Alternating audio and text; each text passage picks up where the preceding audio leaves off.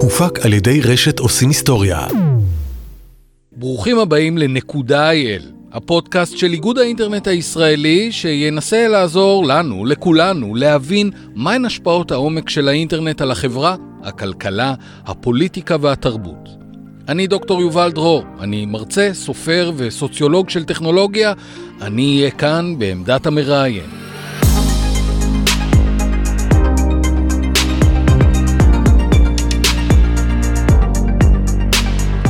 איגוד האינטרנט הוא עמותה ללא מטרות רווח, שמנהלת את שתי תשתיות האינטרנט המרכזיות בישראל.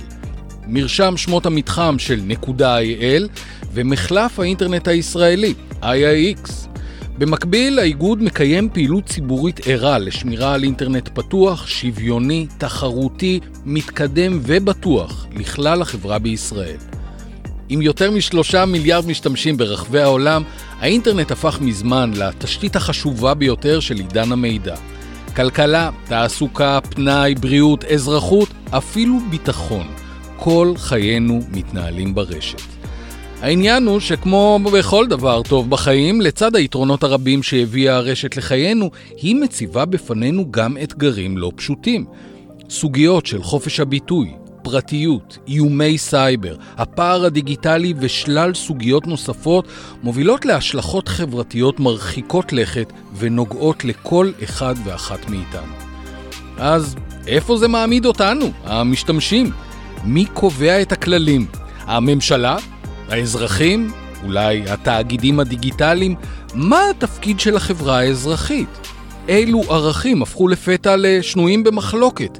איך השחקנים המרכזיים משפיעים על חיינו? אלו רק חלק מהשאלות שננסה לענות עליהן בנקודה אייל.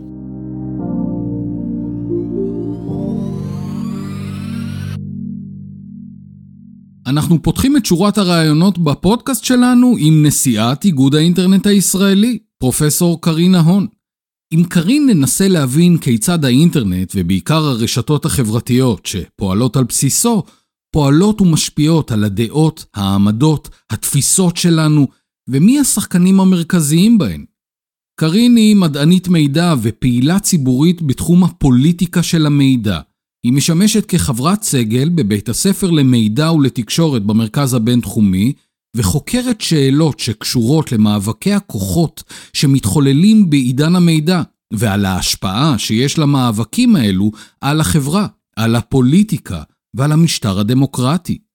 קארין עומדת בראש הוועד המנהל של איגוד האינטרנט משנת 2017, והייתה שותפה להקמה של גופים ומיזמים רבים של החברה האזרחית, כולם עוסקים בממשק בין טכנולוגיה ודמוקרטיה.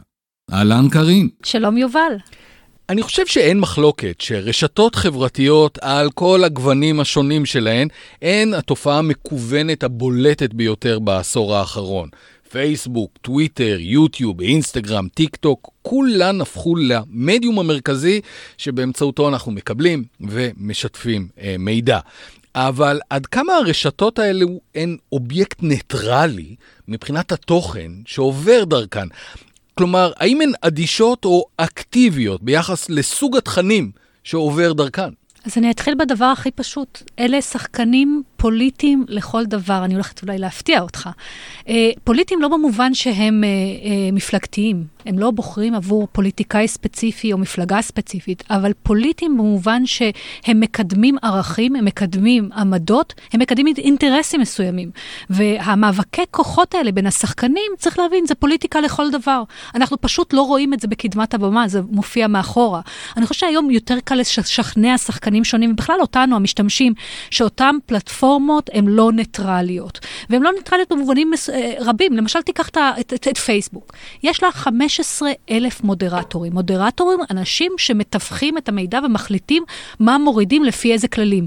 היא קובעת את הכללים, היא קובעת בעצם את המרחב שבו הדיון הפוליטי שלנו נערך היום. ולכן לקרוא להם שחקנים ניטרליים, זה לדעתי כבר אנחנו לא נמצאים שם. אנחנו יודעים מה השיקולים, את דיברת על מודרטורים אנושיים, אבל רוב הזמן זה דווקא האלגוריתמים. נכון. האלגוריתמים של הרשתות האלה, אנחנו יודעים מה השיקולים שלהם? איך הם מחליטים איזה מידע להציג בפנינו ואיזה לא? הרבה פעמים לא, זו באמת קופסה שחורה. הרבה פעמים אנחנו יודעים מהדלפות. למשל, היה את מה שנקרא The Guardian Files, ש, שפתח את ה Facebook Files שמישהו הדליף, אה, וככה ידענו מה השיקולים שלהם. למשל, גילינו שבתחום האנטישמיות, שאגב, בימים האחרונים הם שינו את כללי הקהילה שוב, אבל גילינו לפני שנתיים שה... כשהם מורידים מידע במדינה מסוימת, הם לאו דווקא יורידו אותו במדינה אחרת, כי זה נושא שיותר רגיש במדינה אחת, כמו אנטישמיות, בישראל, גרמניה, אה, אוסטריה וצרפת, ולעומת זאת במדינות אחרות זה פחות רגיש. אנחנו לא יודעים באמת, זאת האמת. אנחנו רק בדיעבד, כשאנחנו רואים את אחוז הטעות, אנחנו מגלים מה קורה ומה בעצם האינדיקציה לפעולה זו או אחרת. אני אגיד יותר מזה. פייסבוק בעצמה הודתה שיש לה בערך עשרה אחוז טעות. אם אתה חושב על זה... טעות טעות של ביחס למה? של המודרטורים, אותם מודרטורים שזה, עוד לפני, שנד, עוד לפני שנדבר רגע על, ה, על ה, מה שנקרא הבינה המלאכותית, שגם לה יש בעיות. עכשיו, קח בחשבון שאותם מודרטורים מקבלים בסביבות שלושה מיליון פוסטים ליום שהם צריכים לעבור עליהם, שזה אגב לא הרבה. זה באמת המספרים? כן, זה המספרים, וואו. פחות או יותר. אנחנו מדברים על 300 אלף פוסטים שבעצם הם טעות לכשעצמה. עכשיו, דיברת על, על בינה מלאכותית, אתה צודק, רוב העבודה נעשית היום בבינה מלאכותית, וזה גם בעיה. אבל זה, זה מגיע גם למצב שבו אני רואה... רואה, אני פותח את פייסבוק, יש לי את הפוסט הראשון. זה בעיני פייסבוק, זה הפוסט שבשלב הזה הכי חשוב שאני אראה אותו בראש הניוזפיד. אבל אני לא יודע באמת למה הם החליטו לשים אותו בראש הניוזפיד. נכון, ואני אגיד לך יותר מזה, אז קודם כל ההחלטה באמת מה מתועדף, זה החלטה שלהם. שוב פעם, אמרנו פוליטיקה לא ניטרלי, כן, זה לא אומר שזה, פוליטיקה זה לא מילה מגונה, אנחנו חייבים להגיד את זה. אבל זה נכון, בדרך כלל הם ישימו לך בהתחלת הפיד, מה שמן הסתם, אנשים שאתה באינטראקציה איתם, אנשים שאתה דומה להם על מאפיינים שונים, שאגב, כאן זה חוזר לאיזה מידע הם אוספים עלינו בכל שנייה ושנייה, וכמות המידע שהם אוספים עלינו. אבל אם תחשוב על זה, גם לא רק שאתה רואה אנשים ספציפיים, אתה לא רואה הרבה אנשים מהפיד שלך. זאת אומרת שאם יש לך אלף חברים, אתה למעשה לא רואה כמעט 950 נכון. מהם. נכון, אני רואה ביומיומית. מעט מאוד. נכון, וזה אומר שבעצם הם גם מחליטים לך את מי תראה. אפרופו חופש ביטוי, הם מחליטים איזה ביטוי תראה ואיזה לא. וזה ממש מוביל אותי לשאלה הבאה, האם לרשתות האלו, אנחנו מדברים הרבה מאוד על פייסבוק, אבל יש גם אה, נכון. רשתות אחרות, יש יכולת תיאורטית, אולי גם מעשית, להשפיע על העמדות שלנו באמצעות סוג התכנים שאנחנו נחשפים אליהם. האם יש מחקרים שמראים, כן, כן, הנה, ככה הם עושים, זה, זה קורה, זה קורה? זאת שאלת השאלות. הרי כל הסיפור עם הפלטפורמות מאוד צף לעניין של דיון ציבורי בעקבות הזיוף או ההתערבות הרוסית בבחירות ארצות הברית. ב-2016. ב-2016. מאז, כל כך הרבה מים זרמו מאז. אה, מאז גילינו בעצם שבכל העולם יש התערבויות שונות. רק אתמול היה מדליף, מדליפה, אנחנו לא יודעים, מפייסבוק, מדענית מידע או מדען מידע, שטען שבעצם בכל העולם פייסבוק, אה, נקרא לזה, לא בדיוק מטפלת באותם סטנדרטים בהתערבות כמו שהיא מטפלת בארצות הברית. אבל בעצם אנחנו יודעים מניסיונות שונים ומניסויים שונים שנעשו במחקרים, שיש לזה השפעה על, על, על עמדות. אני, אני אחלק את העולם לשלושה. אני בעצם אחלק את העולם להשפעה על התנהגות. שבעצם רציתי לקנות אה, נעל לבנה, ובסוף קניתי נעל שחורה. אין ספק, זה הרי עולם השיווק. אנחנו יודעים היום שיש, בעזרת מידע עליך, אנחנו נדע להציף לך את המידע בזמן הנכון, בצורה הנכונה, בצבע הנכון, בשביל שאתה תשנה את עמדתך. אז זה גם, עשו על זה ניסויים, ותכף אני אדבר בהיבט הפוליטי, כי בהיבט הפוליטי זה יותר מסובך. יש את העניין של שינוי אה, סדר היום, מי כמוך יובל יודע, שינוי סדר היום, כמה הוא חזק בעידן הפוליטיקה, ועל זה שחקנים מתאמצים. אני, בוא נדבר על אה, נושאים שלא מעניינים, ובמקום זה לא נדבר על הנושאים שהם אקוטיים לחברה זו או אחרת. והדבר הכי חשוב זה האם אנחנו יכולים לשנות את העמדות ואת הערכים לטווח ארוך, וזאת שאלת השאלות שהמדע עדיין מתחבט בהן. אבל נחזור ההתנהגות. למשל, היו שני ניסויים נורא מעניינים. היה ניסוי אחד, עוד בעידן שפייסבוק נתנה לנו מידע, ספוילר קטן, פייסבוק כבר לא נותנת... כבר לא נותנת מידע לחוקרים? לחוקרים אנחנו מאוד במצב קשה. אחת הבעיות זה שזו קופסה שחורה גם לחוקרים. למשל, כל, כל המחקרים שלנו על פייק ניוז, על דיסאינפורמציה, בעצם הם לא תמיד הם אה, בזכות פייסבוק, אלא למרות פייסבוק. אוקיי, okay, אז בתקופה שהם נתנו מידע... יפה. היה, היה מין כפתור אחד שהיה נקרא כפתור הלייק, שבו אתה היית עושה לו על הלייק הרגיל, אלא, אלא I voted, זאת אומרת, הלכת להצביע, mm-hmm. ו- וראית את הכפתור הזה, יכלת להגיד, אני הצבעתי. לא, לא כתבת מה הצבעת וכדומה, אבל חבריך ראו את ה-אני הצבעתי של יובל. אה, בחנו 60 מיליון הצבעות כאלה, וגילו משהו מאוד מעניין, שברגע שהחברים שלך, שלא התכוונו להצביע, רואים שאתה הצבעת, זה מעלה את הסיכוי ב-0.6 אחוז לך ללכת ולהצביע. אבל גילו גם עוד דבר באותו מחקר, אגב, פייסבוק הכחישה את זה, אבל גילו שמספר האנשים בעלי נטייה דמוקרטית היה הרבה יותר גדול שראה את הכפתור הזה ממספר האנשים בעלי נטייה רפובליקנית. וואו. אז כאן מתחיל, אז פתאום אתה, עכשיו זה לא דווקא היה בכוונה, אבל אם אתה עושה מהר את החשבון בראש שלך, מתוך 350 מיליון בוחרים, אתה אומר, רגע, רגע, אבל יש פה עניין של הטיה. זה משפיע. ללא ספק זה יכול לקבוע בחירות. עוד דבר, ביוטיוב, למה אנחנו מדברים רק על פייסבוק? היום יודעים ביוטיוב, ויוטיוב הודתה בעצמה, שהיא, אה, המנגנון שלה בעצם מתעדף תכנים שהם יותר קיצוניים. והיום הם עושים כל מיני מהלכים כדי לעצור את זה, אבל אם תחשוב על זה, זה אומר שבתקופות בחירות, אנשים שהם מיינסטרים פתאום מקבלים המון תכנים שהם הרבה יותר קיצוניים מהתכנים שהם רגילים לקבל, ועם הזמן היו כמה מחקרים שהראו, שהראו איך העמדות שלהם משתנות. כלומר, אנחנו נמצאים במצב נורא מעניין שאנחנו יודעים שזה משפיע. אנחנו עדיין, אין לנו את התמונה הכוללת על איך ההשפעה הזאת תהיה לטווח ארוך, אבל אין ספק שהן משפיעות. הן השחק... הן הפיל בחדר. אחת הבעיות שאליהן נחשפנו בשנים האחרונות, הזכרת את זה ממש בקצרה, קשורה בצמד המילים הזה, שהפך כמעט בנאלי, פייק ניוז. בואי נתחיל קודם כל שנהיה בטוחים שאנחנו מדברים על אותו הדבר. מהי ההגדרה הכי מוצלחת שאת שמעת עד כה לצמד הזה, פייק ניוז? קודם כל זה טוב שאתה אומר את זה, כי באמת אין הגדרה אחת. אבל פייק ניוז אה, הפך לפופולרי ב-2016 עם טראמפ, טראמפ הכניס אותו לחיינו.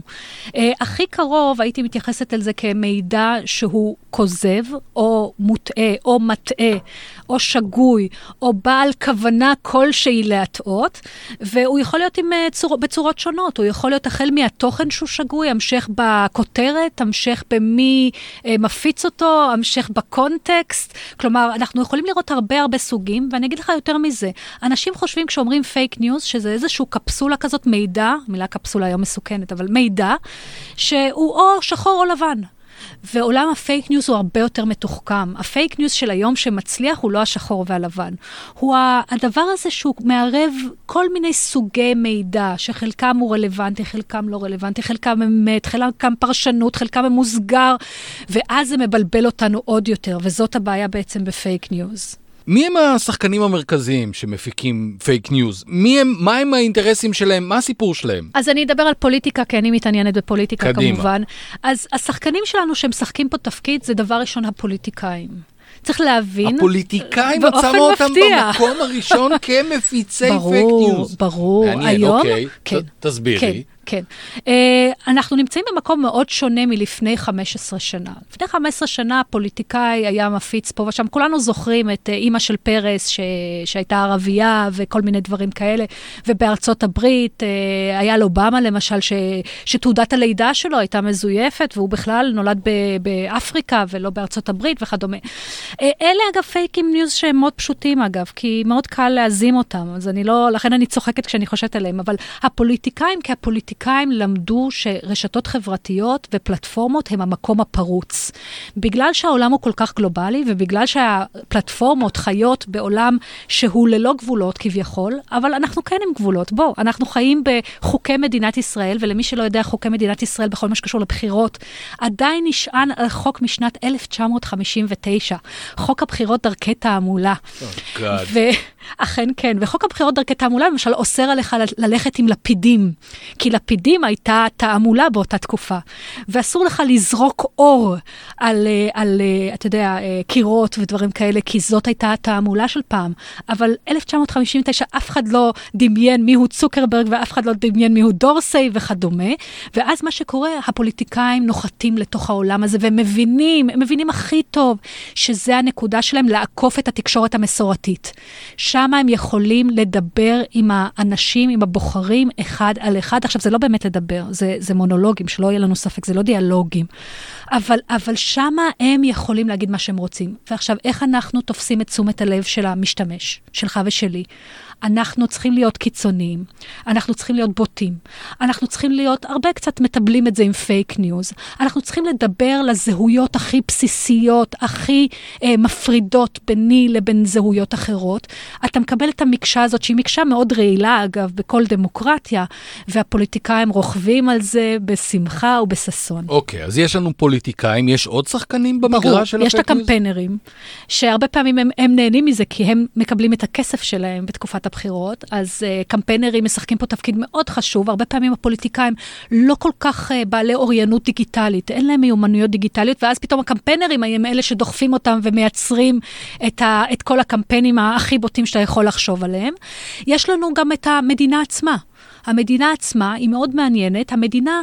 אה, שבתקופת בחירות בישראל לא רצתה להתעסק עם הפוליטיקאים מבפנים, לא סתם, כי זה מאוד רגיש, אבל כן הייתה מוכנה לחשוב על איך היא יוצרת התערבות של בחירות מרוסיה למשל, או מסין, או במקומות אחרים. אז, אבל עכשיו, הבעיה היא שרוב, ה, במדינת ישראל, רוב ההתערבות היא מתוך הפוליטיקאים בפנים, אז ככה שעדיין הספירה הייתה פרוצה לחלוטין. יש לנו שחקנים שיש להם אינטרס, אינפלואנסרים אנחנו קוראים להם, בעלי דעה. עכשיו, אם פעם הייתי צריך לשלם לפריזנטור, אני לא יודעת אם אתה זוכר, אבל ב-84 היה את הגששים מול... בוודאי, אה, ספי ריבלין. בוודאי, ספי כן, ריבלין מול כן, הגששים, בוודאי. וזאת הייתה ההצגה הכי טובה בעיר. עכשיו, היום... היום אנחנו לא כל כך אוהבים חומר שהוא בתשלום. אנחנו חכמים יותר, נכון? אז מה עושים לנו? מביאים לנו אינפלואנסרים שאנחנו לא מודעים בכלל שהם מטעם. חלק אנחנו יודעים וחלק לא. והאינפל... מי זה המובילי דעה האלה? זה חבר'ה שהם, אה, שיש להם קהלים סביבם, והם הרבה פעמים מפיצים, מעלים נתונים, מעלים דעות, מעלים... שהם פייק? לא, לאו דווקא פייק. כמו שאמרתי, העולם הוא מאוד מתוחכם, גם וגם וגם וגם. אבל מטרתם היא אחת, בעצם להסיט את השיח ולכוון אותו, מה שנקרא, לכיוון שנוח להם. ויש כמובן את הפיל הגדול עוד פעם בחדר. כל הפלטפורמות, למשל בבחירות הקרובות, יוטיוב וטוויטר אמרו, אנחנו לא מאשרים uh, פרסומות פוליטיות. פייסבוק עוד לא אמרה את זה. אז הנה לך פתאום שחקנים שלמים, אבל אלה השחקנים שמשחקים תפקיד, והמשתמשים כמובן. אם אנחנו המשתמשים לא שם, אז אנחנו, את מי זה מעניין? אני אוסיף על זה גם כל מיני... אה... אינדיבידואלים או קבוצות של אינדיבידואלים שפשוט עושות מזה כסף. לגמרי, יש לגמרי. שם, יש שם גם אינטרס אה, כלכלי. אוקיי, אז אני החלטתי, אני, whatever אני אהיה, החלטתי להפיק, להפיק ולהפיץ פייק ניוז. מה התהליך? בואי בוא רגע נשרטט אותו. מהרגע סבבה. שעלתה לי בראש המחשבה ועד הרגע שזה מגיע לגיא, העורך שלנו, מגיע אליו ישירות, מה, מה קורה בדרך? איך גם זה, בזה חל שינוי גדול. אז קודם כל אני אשאל אותך, יש לך כסף או אין לך כסף? בוודאי שיש לי כסף. כי זו שאלה חשובה. אוקיי. כי כש... לא הרבה, אבל יש. יש קצת. קצת. הסיבה שאני שואלת, כי... לקדם כש... בפייסבוק? ברור. צוקרברג, כשצוקרברג צועק ואומר, אנחנו הפלטפורמה של חופש ביטוי, הוא שוכח להגיד דבר אחד. אנחנו הפלטפורמה של חופש ביטוי לפוליטיקאים או לפוליטיקה, כל, כל עוד, עוד יש לך משלמים. כסף, ואתה יכול להשתמש במערכת הגדולה, המפלצתית של פייסבוק, על מנת להגיע לקהלים הספציפיים שאתה רוצה. מי אתה רוצה? אתה רוצה לבנים אה, שהם שמאלניים אה, בגובה מסוים, שהם קונים וכדומה. אז אם יש לך כסף, כבר מצבך יותר טוב, כי אני מזכירה לך... נניח אז שאין לי, בואי נעשה מצבי יותר אם, רע. אם אין לך כסף, כן. אתה במצב מאוד גרוע, כן. כי אז סביר להניח שפייסבוק היא לא תהיה הפלטפורמה בשבילך. אה. אגב, פייסבוק הענישה פוליטיקאים שלא מקדמים דברים בכסף. לאט לאט עם הזמן, פוליטיקאים ראו שאנשים לא נכנסים בכלל לדפים שלהם. היום, ולא, ולא סתם טוויטר, היא פתאום הפלטפורמה כבר כמה שנים, ששם הפוליטיקה נערכת. אבל אם אתה באמת באמת רוצה להפיץ, היום שם המשחק הוא וואטסאפ. וואטסאפ, טלגרם וסיגנל, יותר וואטסאפ בישראל. אני צריך להגיע לגיא דרך וואטסאפ. נכון. איך אתה... אני עושה את זה? או, הרבה הרבה הרבה קבוצות קטנות של 250-256, הגבול ל-256, okay. שבהם יש לנו מודרטורים סמויים כמובן, אבל אנחנו מייצרים קבוצות של דיון, מדברים הרבה פעמים על נושאים שונים. אגב, גם הקבוצות של פייסבוק הם כאלה, בניגוד לדפים, ודרכם אנחנו מפיצים את המידע שהוא מידע פייק ניוז. אז הנטייה שלי, אם אני רואה את זה ממישהו שאני מכיר, הרבה יותר לקבל את זה. והרבה יותר קל להשפיע עליי, כי אני גם רואה את המידע הזה שהוא לא עובר צנזורה. לך אחר כך תחפש את uh, מי ש... מה שנקרא, ינסה להגיד לך שזה פייק ניוז. אולי אנחנו צריכים פשוט לקבל שזה חלק מהעניין. זאת אומרת, אתה רוצה דואר אלקטרוני, יהיה לך דואר זבל. זה, זה חלק מהעניין.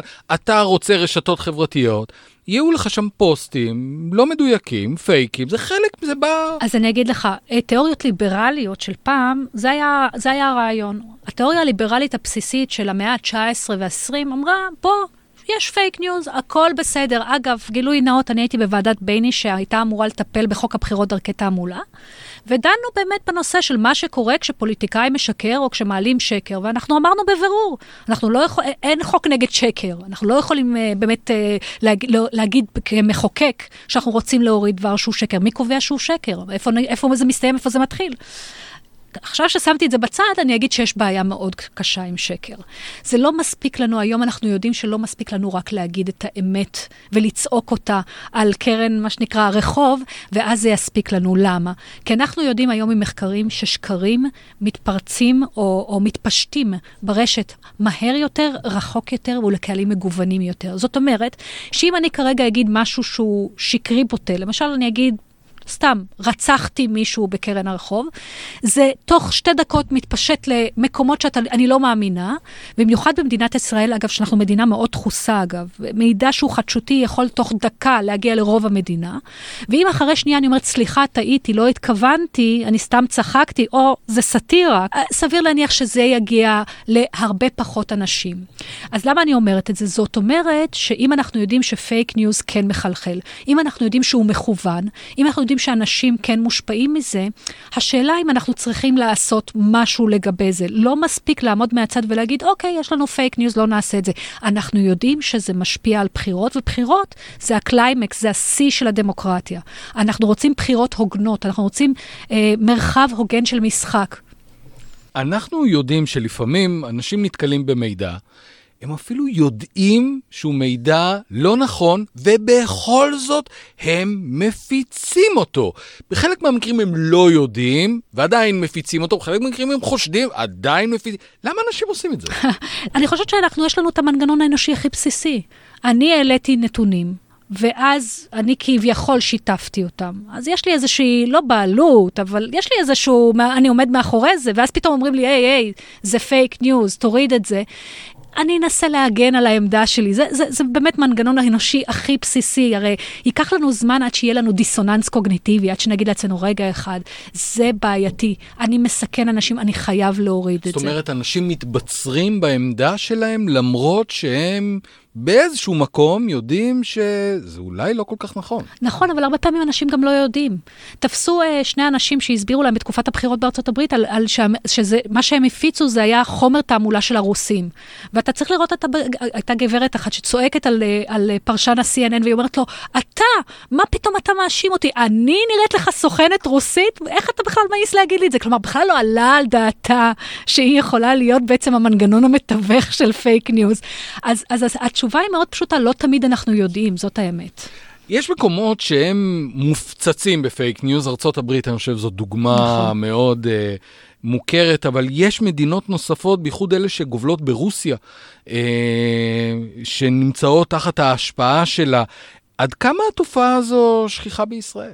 עד כמה אנחנו, בייחוד בתקופת בחירות, ואנחנו בשנים האחרונות כל הזמן בתקופת בחירות, עד כמה ממה שאנחנו יודעים התופעה הזו שכיחה ברשתות החברתיות בישראל? תראה, אה, אה, תקופת הבחירות בישראל, כל שלושת אה, מערכות הבחירות האחרונות שהיו לנו ב-2019-2020, אני חושבת שכולנו חווינו גם מערכת מאוד מוקצנת, מערכת מסיתה, אבל גם מערכת של פייק ניוז. למשל, הטלפון הגנוב על ידי האיראנים של בני גנץ. האם בני גנץ מטורף או לא שפוי? לא שפוי, לא אפוי, כמובן זה.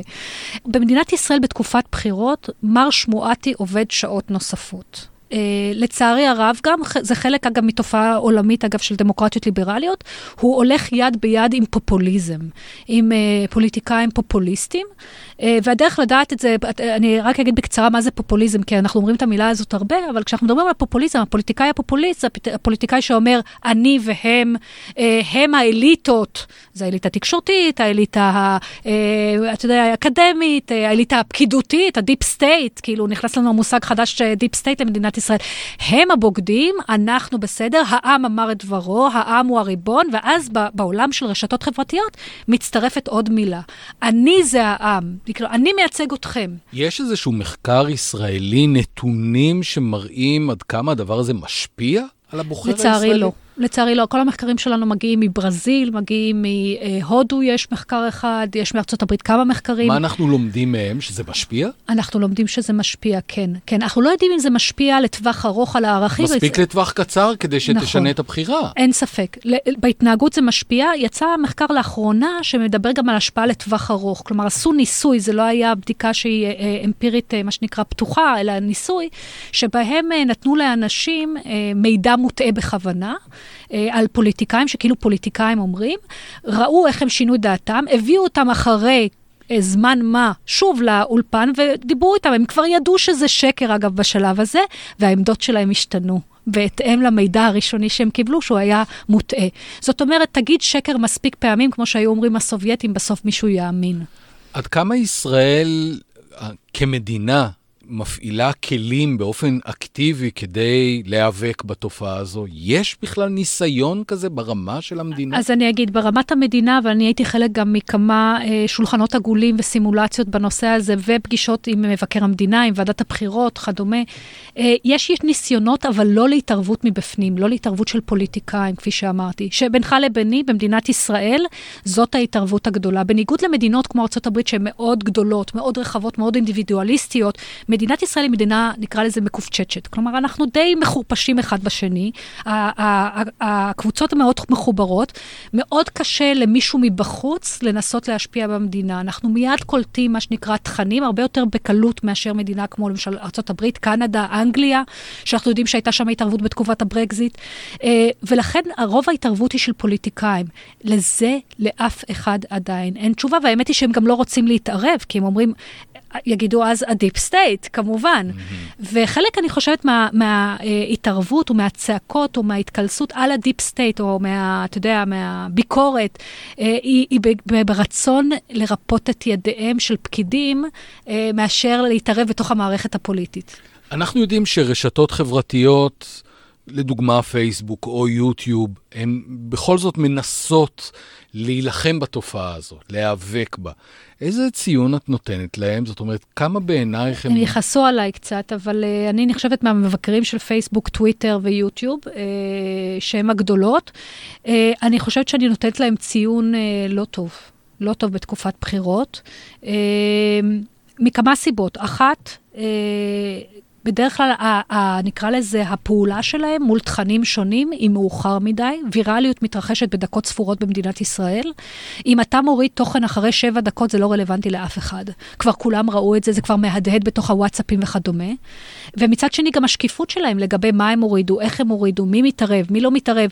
אה, הם נמצאים, למשל, אנחנו יודעים בתקופת uh, הקמפיין של טראמפ, שאנשי פייסבוק נמצאו בתוך, ה, בתוך המפלגה, עזרו למפלגה. אז הם אומרים, ניסינו לעזור שישתמשו בכלים. נכון. אבל למה לא עשיתם את זה לשאר הפוליטיקאים, או לשאר הסנטורים, או לשאר המתמודדים?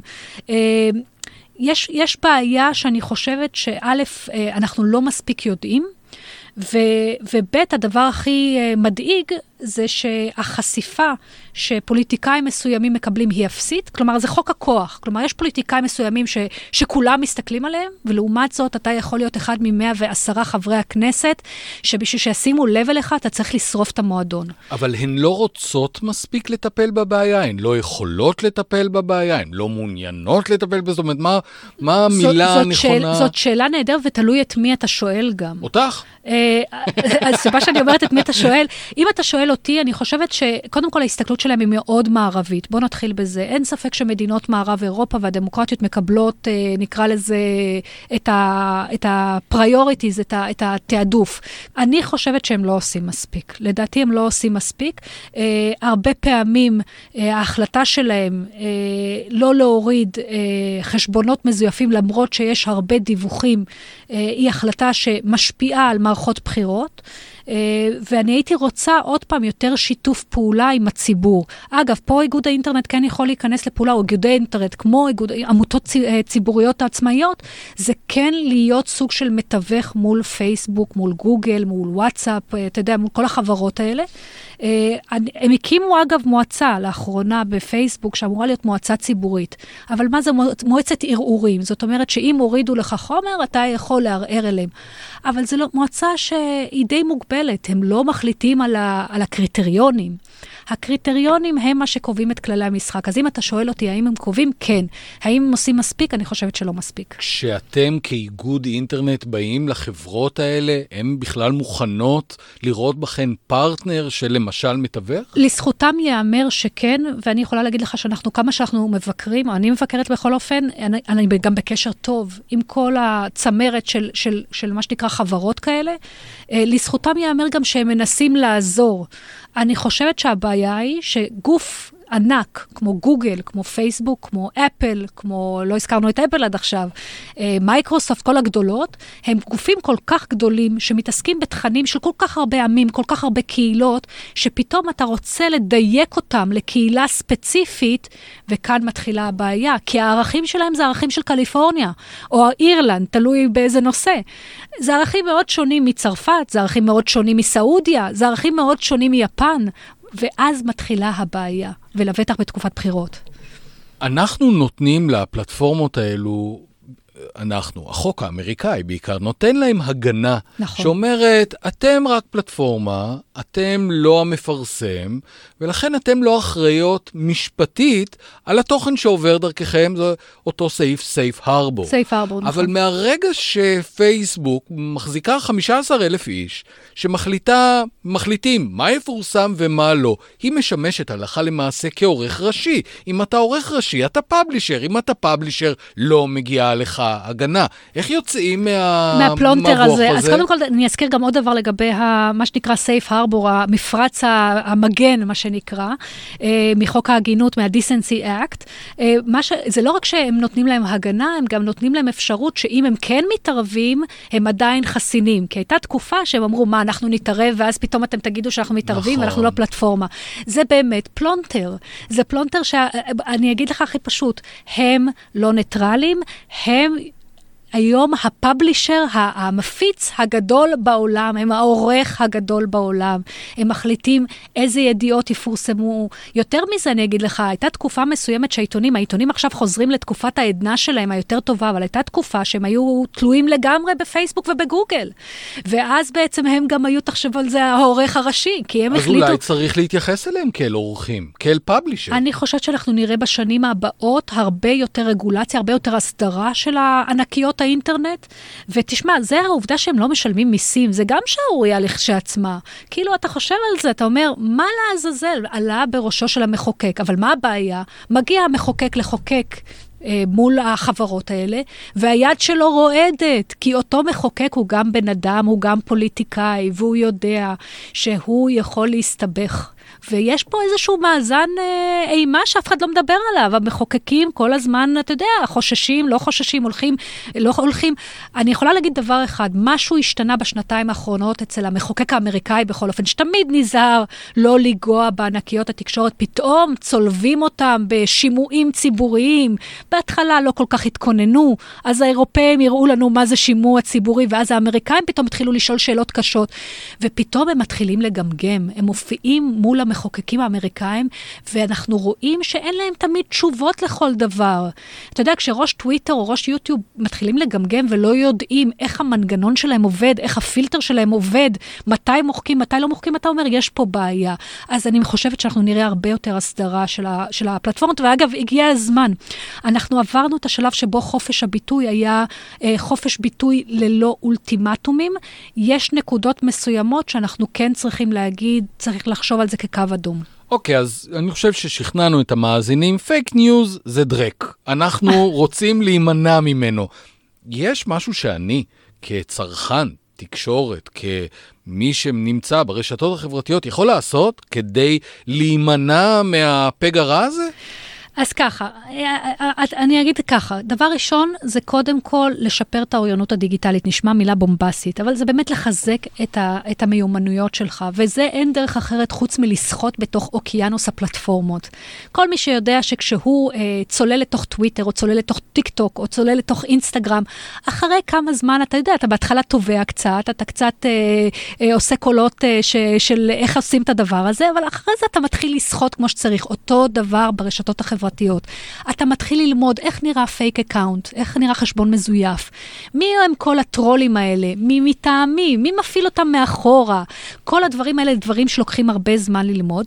מה שאני כן למדתי בשנה האחרונה, אגב, ובישראל, פעם ידענו ממחקרים שעדיף פייק ניוז, לא לעשות איתו כלום, כלומר, כדי לא להפיץ אותו. לתת לו למות פשוט. לתת לו למות. היינו אומרים, אל תפיץ פייק ניוז ותגיד שזה פייק ניוז, כי כולם אז מתחילים לדבר על זה, וזה מה שרוצים. היום אנחנו יודעים שהמצב, בגלל שאנחנו יודעים שפייק ניוז מתפשט מהר יותר, דווקא להפך. כשאתה משתף ואתה אומר, זה פייק ניוז.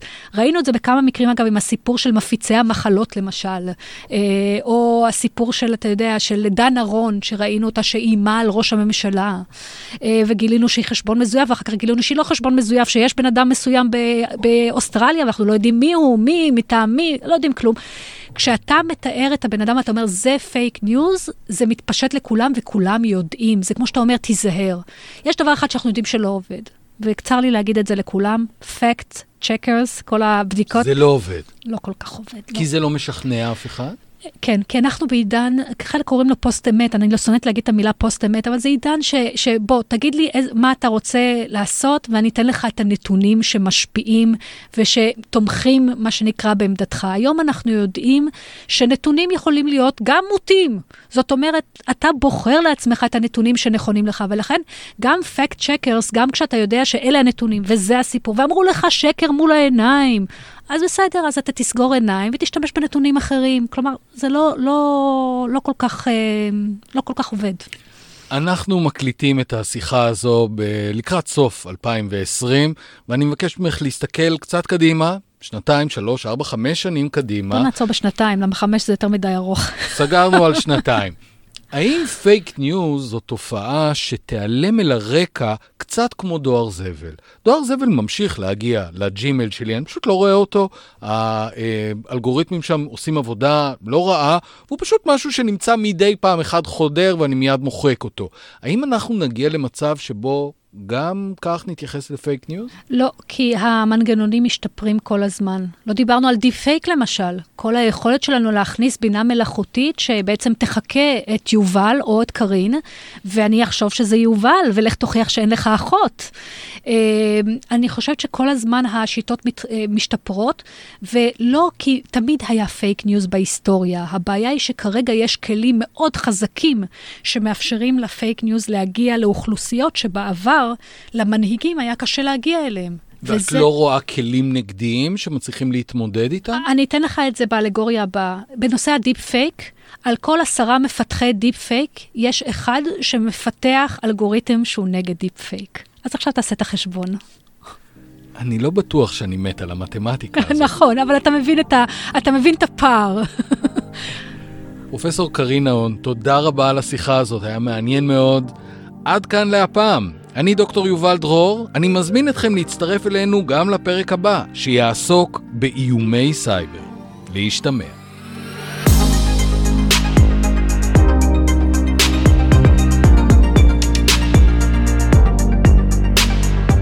רוצים לדעת עוד בנושא שעליו דיברנו וגם בנושאים אחרים? היכנסו לאתר האינטרנט של איגוד האינטרנט הישראלי www.isoc.org.il זה www.isoc.org.il